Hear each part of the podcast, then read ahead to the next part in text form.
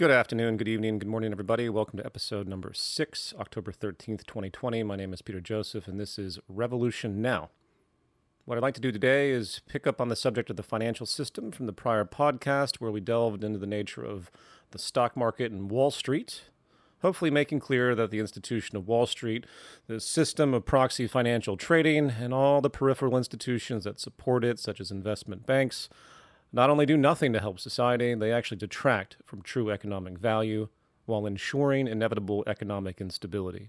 And this is all the result of what's called financialization, as again was covered in the prior podcast, which is natural to this evolution of markets, as social conditions and technology has changed, going from tangible economic creation for income, such as building tables and making shoes, to intangible products, or instruments, such as these proxy ideas of stocks, bonds, futures, and so on, traded for profit and profit alone in what is little more than a gambling game.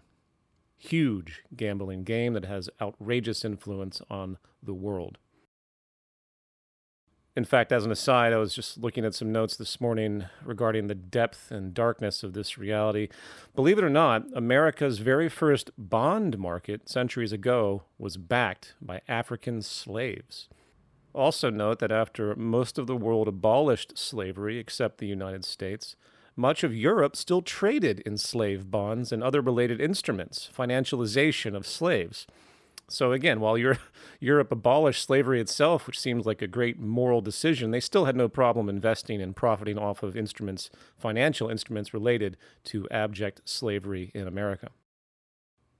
Another note, similarly, is something I've talked about before, is how corporations today can take out life insurance policies against their own employees and get a reward when their employees die, even if their employees are fired. This has been termed dead peasants insurance. And if you haven't heard that term, check it out. It's just another example of the sickness of financialization. So the point here, ultimately, is that financialization and the interest to simply make money out of money through abstract instruments really pushes moral and ethical sensibilities over the line into an abstract game that has no loyalty to anything real. It's just the widget come alive, and it is foundationally dangerous. So, all that understood, Wall Street is still an institution, not a structure. And when you step way back and you take into account the whole of the financial system, specifically the money creation process, the monetary system itself, what you see plain as day is a deeply entrenched system of class oppression. As quoted in my new film, Interreflections, which came out last Tuesday, which, by the way, is why I didn't have a podcast last week, one of my characters speaking from the future notes that it wasn't until the complete abolition of debt that human slavery finally ended on this planet. Today, there are more slaves by UN definition than any time in human history, in absolute numbers, bonded laborers. And that stat doesn't include the fundamental argument of wage slavery, through the ubiquitous imposition of external debt in order to coerce people into a state of servitude, as I'm going to talk about in a moment. Believe it or not, wage slavery is not a pejorative. It's not a Marxist term that someone came up with. It's an historical, debated notion that goes back over 100 years, seeing the obvious coercion, the structural imposition of forcing everyone to have a job in servitude to each other in order to simply put food on the table. I do suggest a book by Larry Glickman called A Living Wage, American Workers and the Making of Consumer Society, and he talks about this history. He states, quote, "The Civil War eliminated chattel slavery, but use of the wage slavery metaphor continued unabated. References abound in the labor press, and it is hard to find a speech by a labor leader without the phrase. For several decades following the Civil War, as the trend toward wage labor progressed, working-class organizations endeavored to strike down the whole system of wages for labor through strikes, worker-owned cooperatives, and political parties. As long as men work under the wage system, there will be slavery," declared John Swinton's paper in 1884, unquote. And at the end of the day, it's not a metaphor at all. And it doesn't stop at the wage worker level specifically, because obviously today you have a whole different environment. Not everyone works for a, quote, wage in the literal sense. It's the entire labor system for income structure that is coercive. Whether you have one slave master, so to speak, or 10,000 masters to choose from, you're still a slave. Just because you choose which corporation or institution to submit yourself does not make you any less of a coercive participant in principle than abject slaves years ago. I know that sounds like a controversial statement, but it happens to be true in principle. It comes down to choice and coercion.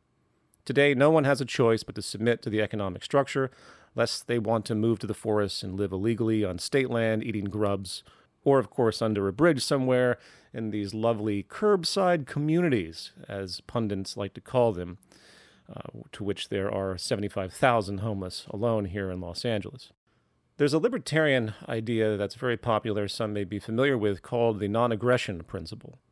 This is the idea that it's morally inappropriate, have any kind of forceful interference. It is unethical, and hence people's decisions should be by their own volition and free.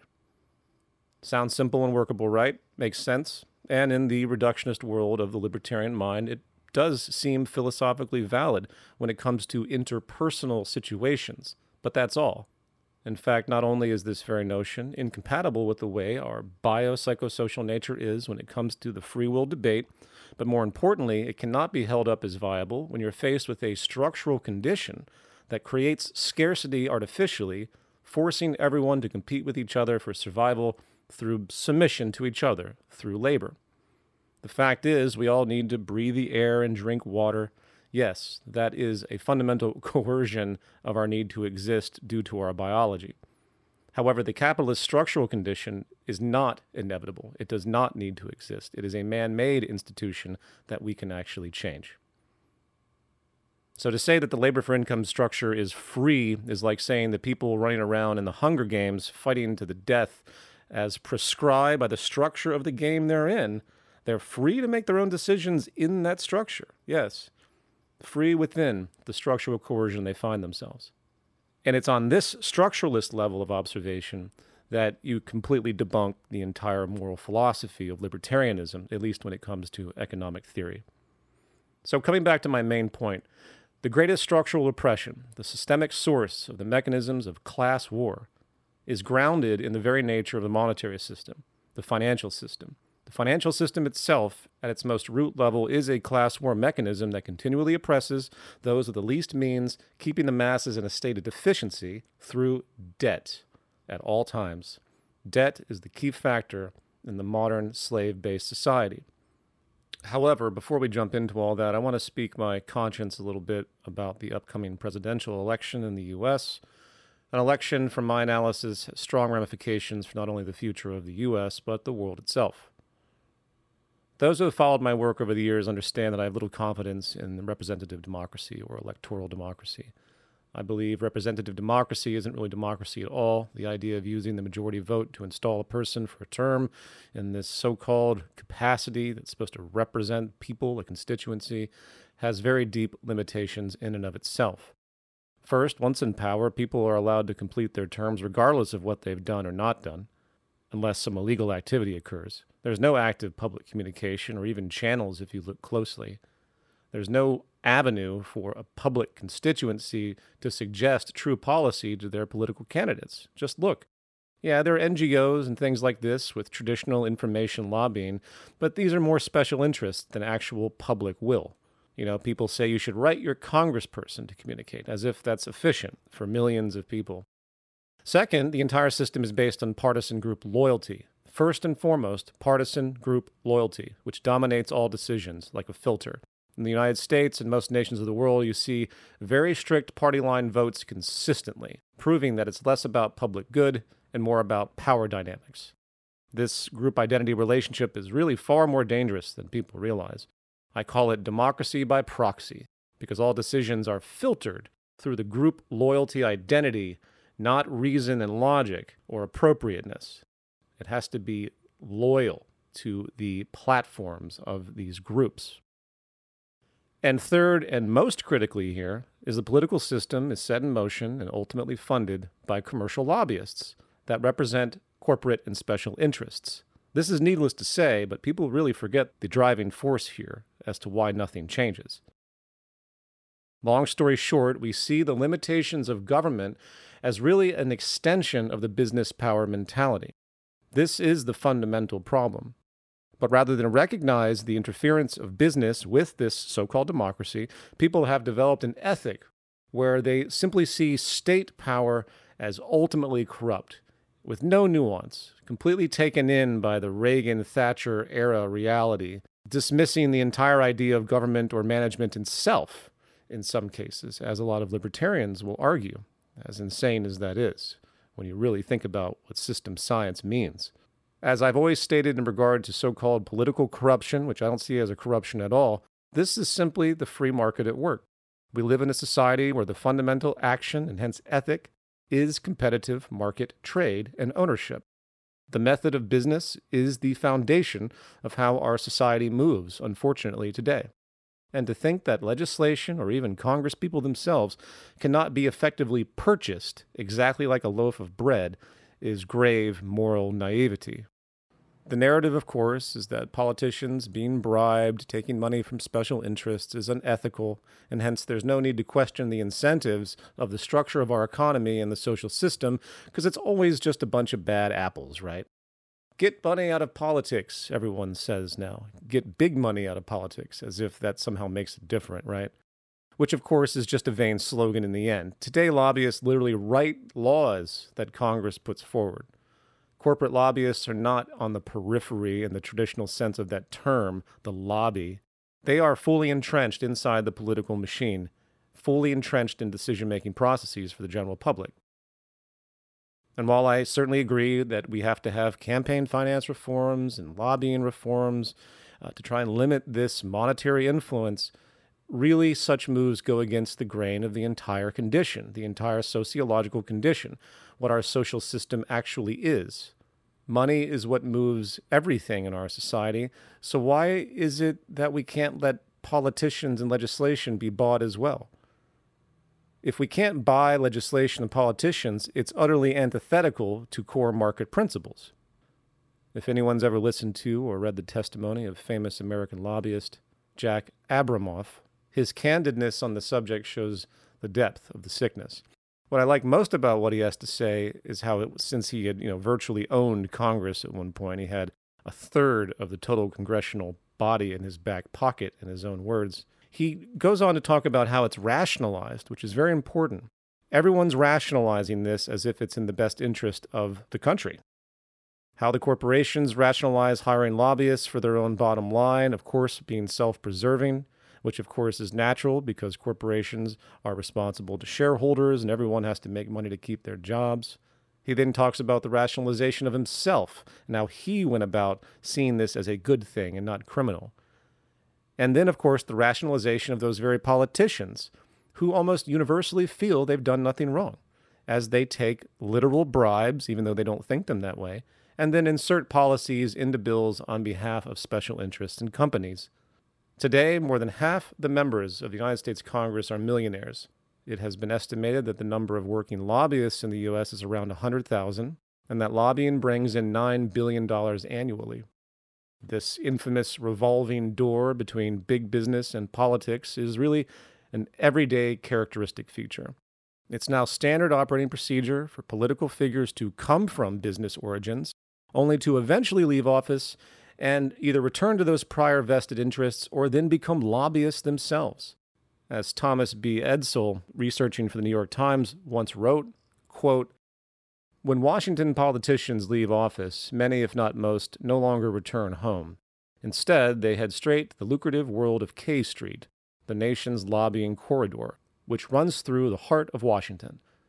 A former member of the House or Senate with even modest seniority can now expect to walk into a job paying up to $1 million or more a year, and much more when bonuses are paid for bringing in new clients." Unquote.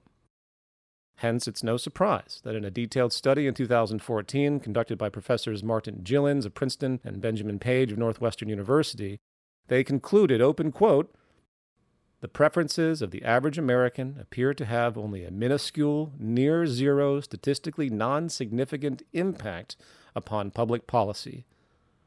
Unquote. The researchers concluded that lawmakers' policy actions tend to support the interests of the wealthy, Wall Street, and big corporations. No surprise. And then we have the broader concept of neoliberalism, something people speak about a lot today. Yet they tend to speak of it as if it's somehow an addition or a policy, and it's not native to the social system, the global socioeconomic system. All neoliberalism is are free market principles applied to globalization. The pursuit of global capital is never-ending in this ethic of economic growth and corporate expansion. And the last thing capitalism wants is a nation that has closed off its resources or labor pools from others to exploit. So forget state programs, privatize everything. Don't let any industry be nationalized.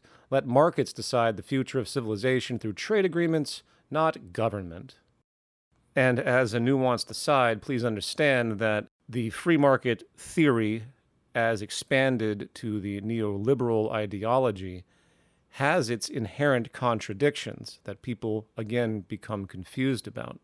It is a natural function of this kind of economy, the capitalist economy, to create power consolidation. And when you create power consolidation, you are able to move against the very free market premises that enabled that power consolidation. I hope that makes sense. Whether it's monopoly and cartel in the commercial arena specifically, or it is the collusion of banks and corporations directly with government to organize trade deals for their own sector or industry's benefit. In other words, what I'm trying to say is that all market-based societies gravitate towards competitive power consolidation, which ultimately leads to that illusion that the state presents the problem, not the market, as per libertarian assumption. It's actually the other way around. You can't separate the system as a whole, whether it's domestic free market concepts versus international neoliberal applications. It's all the same systemic output. Similarly, it's incredibly important to look at neoliberalism as a national geopolitical strategy of manipulation. Countries that move against the free market ethic are routinely deemed totalitarian or dictatorial or committing human rights violations and so on. Sanctions are imposed. The long history of coups and overthrows in Latin America, for example, as numerous democratically elected leaders tried to nationalize their industries in the internal belief and benefit of their country, were killed or removed. To me, the most unfortunate of this was Salvador Allende in Chile, and he was on the edge of building an actual cybernetic system to manage their economy, completely unprecedented, organized by a genius systems theorist named Stafford Beer. And the coup happened, the whole thing was shut down. I always wonder what would have happened if this small country was allowed to conduct this economic experiment. But it was shut down. You can look it up as well. It's called Project Cybersyn. Anyway, all of this is to set the stage for how we've arrived at this incredibly disenfranchised and alienated citizenry, not only in the United States, but across the world, particularly the Western world, where the level of apathy and anger has really turned things on its head. So you have this global economic machine for half a century, enriching the few at the expense of many, something that should be readily apparent to everyone right now as the billionaires keep making trillions in total, as the lower class remains stifled during COVID-19. And naturally, people are upset and have been upset for a long time. So by the time we get to the 2016 U.S. election, the disgust was very ripe, as a substantial number of people simply rejected establishment candidates. Bernie Sanders rises in the U.S. as an independent, and he gets screwed over by the DNC. No question that the Democratic primaries were rigged in Hillary Clinton's favor. And so the progressive community threw their hands up in the air once again and withdrew. Large swaths of people that were for Bernie Sanders in desperation now turned to anything against the neoliberal establishment ticket. And so a multi-bankrupted so-called billionaire named Donald Trump rides down an escalator and announces his run for the presidency. He had admitted in prior interviews that he would only run for president if he was broke. Yes, he actually said that. And in this marketing campaign, to compensate for the $500 million of personal debt he is in, he used his reality TV show experience to mold what has become the Trump show. And what does the Democratic establishment do? They prop Trump up. The Clinton campaign spent millions pushing Trump to the forefront, thinking it was a good strategy. And of course, it all backfires and Trump actually wins the Electoral College. Now, what has he done since his election? Why should we judge this man? Well, aside from clear and obvious interest to perfect his brand and to continue to make deals behind the scenes as the President of the United States to enrich himself, he has also pathologically worked against anything the Obama-era administration put forward and got passed. However, way beyond that, he has forged such a dark narrative about himself and the battles against his enemies that we have evolved a far more dangerous Trump than he was when he first took power. He has actively and brazenly embraced one tyrannical plight after another, molding a strong man, cult of personality image for himself, where today a vast number of people in the United States blindly follow his words without any question. He has done virtually everything prior historical authoritarian minds have done in terms of their showmanship in an effort to alienate population in their favor, from calling everything fake news to promoting social class and racial division. He is by far the most culturally destabilizing president in history. He peddles special interests for the working class, yet all of his tax cuts favor the wealthy by a long shot, and he is clearly in the same conservative camp that wants to eviscerate social programs in the name of anti-socialism, removing things like Social Security and beyond, coupled with a complete and utter disregard of any science related to our ecology. At least the Democrats give lip service and have proposals on the books to help the growing ecological crisis unfolding every day right now. Republicans, and by extension Donald Trump, have zero. And the point I'm trying to make here, as upsetting as it is that we are faced with an unprecedented vote for the lesser evil circumstance. It's not worth the risk to keep such an unstable man in power, and making things worse in society sadistically is not going to help future activism, I'm sorry to say. So to summarize this, you have a guy in a position of great desperation. People are coming against him rapidly from the Southern District of New York because of tax and other forms of fraud. He has $500 million in debt, which is going to come due unless he can hide behind the presidency. He knows what he needs to do, which is why he stifles the post office, creating outrageous narratives about voter fraud and so on and so on and so on. He's a desperate, malignant narcissist backed into a corner, and there's nothing more dangerous. And finally, and I'm going to leave it at this because I really hate talking about this subject, is you're dealing with a global rise of authoritarianism due to the tenuousness of our social condition at this time. You are seeing people gravitate in the same way they have in prior dictatorship circumstances, whether it's Mussolini or Hitler or beyond. People become fearful, their economy is in shambles, they're afraid. For some reason, there's a gravitation towards the strong-armed cult of personality leader, the paternal figure. And it's not just an American phenomenon right now, it's happening across the world. The cancer exists in our global social system. And the cancer continues. And every now and again, you get a tumor of such vast strength that it has to be taken down immediately, surgically, in order to allow for more progress to be made against the cancer itself. Now, as of now, the polls seem to indicate that Trump has already sealed his own demise in the election. However, if he doesn't win by a landslide, definitively he will fight it. He will use his constant rhetoric about illegal voting through the postal system, a system he has clearly tried to engineer to help suppress the vote against him, and he will take it to the Supreme Court with his newly stacked judges, and he possibly will win. And mark my words, if he succeeds at that, we are in a lot of trouble. Now, moving on. In my outline here regarding the financial system, I realized as I was doing this podcast that I have an entire section talking about the same thing in the most simplified terms, at least I think they're most simplified, in my new film Interreflections. So I'm going to play a multi-minute section of this piece, and hopefully it'll break things up in the monotony of my droning voice as well. This piece will describe the inherent flaw of the financial system based on debt with interest charged, coupled with the fundamental fact that markets lead towards disequilibrium in favor of consolidation of power and more wealth in a positive feedback loop.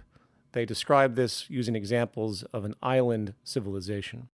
And also note they are talking from the future, about 120 years from now, looking at present day in hindsight. So I'd like to go back to the subject of inequality, but this time to understand the mechanics of the oppression, how the hierarchy was kept in place. Okay, let's start with money.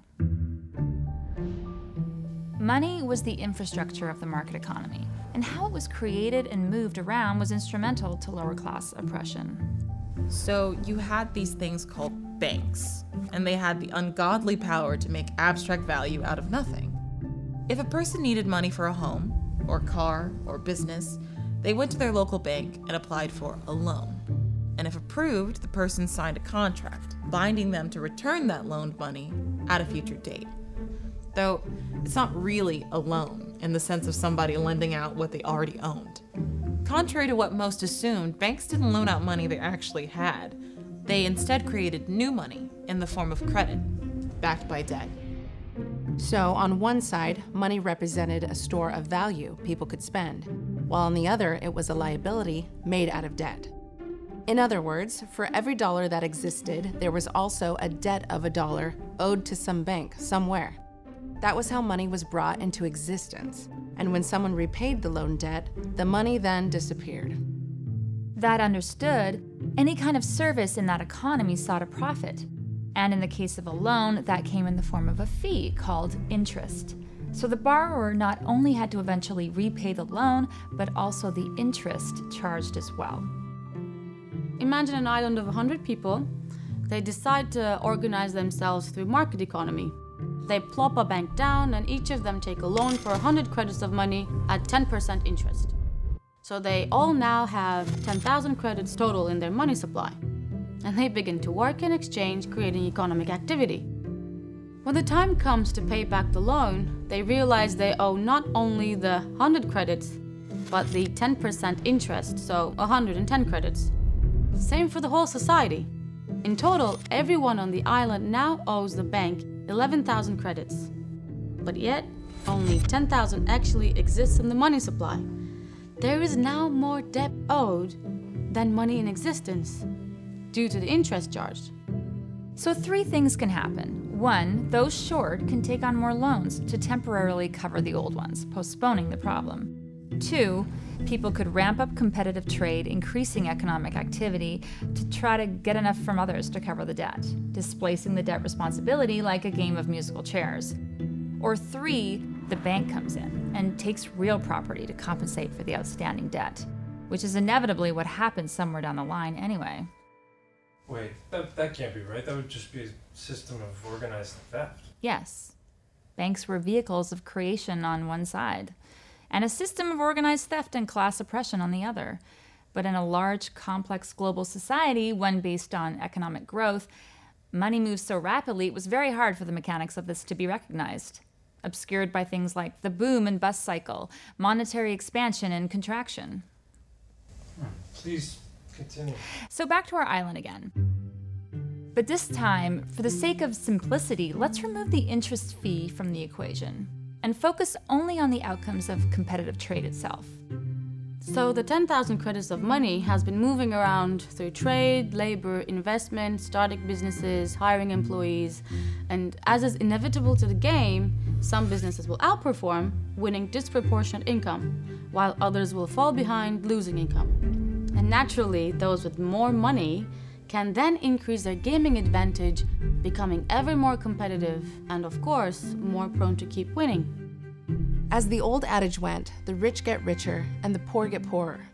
A small business with limited means simply can't compete with a larger one that can outperform them in the same service due to having more resources to work with. So on our island, we see an inevitable point in time where, say, 10% of that population managed to acquire 90% of the island's wealth, while the other 90% of the population now has only 10%. By the way, this isn't some arbitrary assumption. This can be modeled mathematically. The dynamics of mass competitive trade in any society always moves toward disequilibrium. So back to my point. When you put this together, a displaced debt burden and the application of interest, you can begin to see the insidiousness. an economic process based upon competitive advantage in trade that inevitably consolidates wealth, increasing that advantage, coupled with a financial system that is charging interest on loans that can never be fully repaid.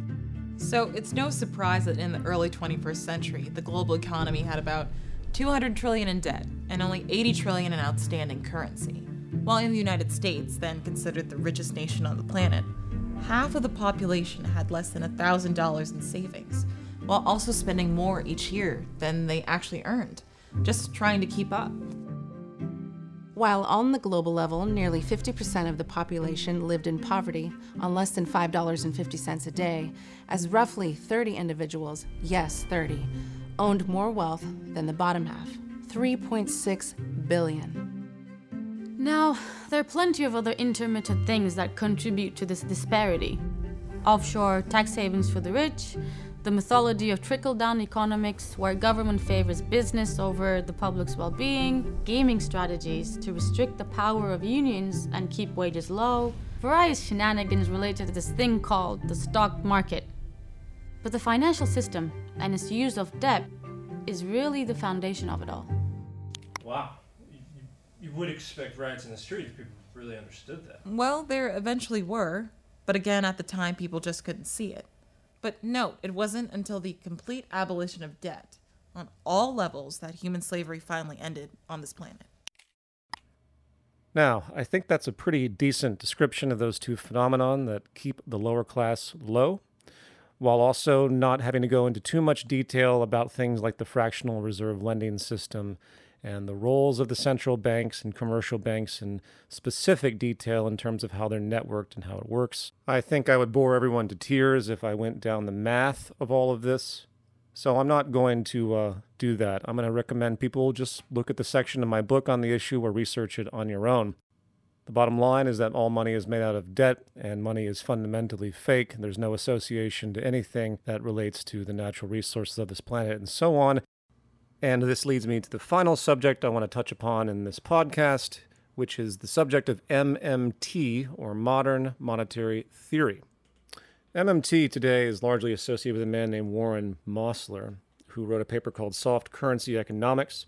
He's written many other things since, but this is his most notable publication, as far as I'm concerned, highly referenced by proponents of MMT. I think the confusion found with my prior criticisms of MMT is that people think I'm attacking the perception or the interpretation. Truth is, I see logical validity to just about everything the observation makes in the theory. The idea that the federal debt is actually an interest rate maintenance account makes perfect sense. The idea that taxation exists less to fund the government and more to reduce inflation also makes sense. Long ago, I put forward an argument regarding the Federal Reserve and how the federal income tax, which was passed right after the installation of the Federal Reserve Bank in 1913, was put in motion to ensure that the interest payments were made to the central bank. This is not definitively explained anywhere in the literature, but it makes perfect sense. The central bank came into power, they wanted to make sure their interest was being paid, and hence comes the federal income tax. Beyond that, it is clear that the money monopoly promotes an illusion that we're supposed to be bound by a domestic sense of debt, as opposed to the reality that large governments like the U.S. can pretty much make as much money as they care to, completely avoiding the argument of scarcity and how we can't afford this and that. That is one of the great revelations, even though it's been completely obvious, MMT aside. See, I get all of that. It's a kind of reversal of dynamics, and it turns the intuition of the fiat system on its head for most people. My argument has not to do with the validity of the theory, but rather what we're supposed to do with it.